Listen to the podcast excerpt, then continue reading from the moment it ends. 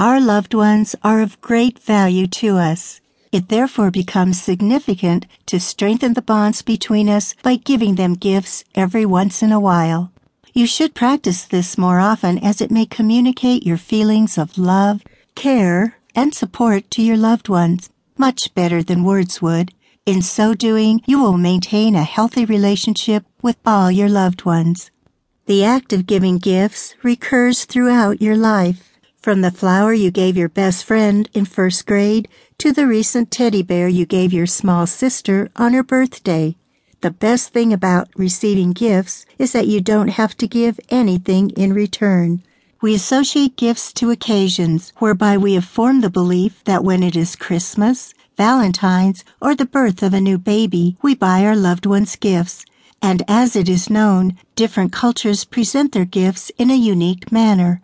In Western culture, a gift has to be accompanied in a wrapped, glittery paper, whereas the Chinese believe that specifically a red wrapping is symbol for best luck to the person receiving the gift.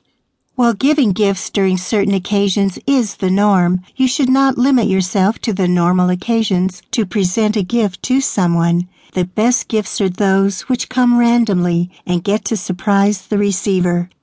Use gifts when you want to express your love, show gratitude, and as a souvenir. However good and amazing a gift is, how it is presented can make or break the gift in question. Always ensure that you wrap your gift nicely, choose a suitable place to give the gift, and ensure that you are on good terms with the recipient if you want them to be enthusiastic about the gift you have for them. When you want to give a gift, what's the first thing that comes to your mind? You need some sort of blueprint to help you settle on a nice gift. Here are some factors to consider. Relationship you have with the recipient of the gift. Occasion, your budget, age, gender, hobby and interest, occupation, and personality. There is no limit to the type of gift that you can buy, provided that the gift you buy is functional to the person receiving.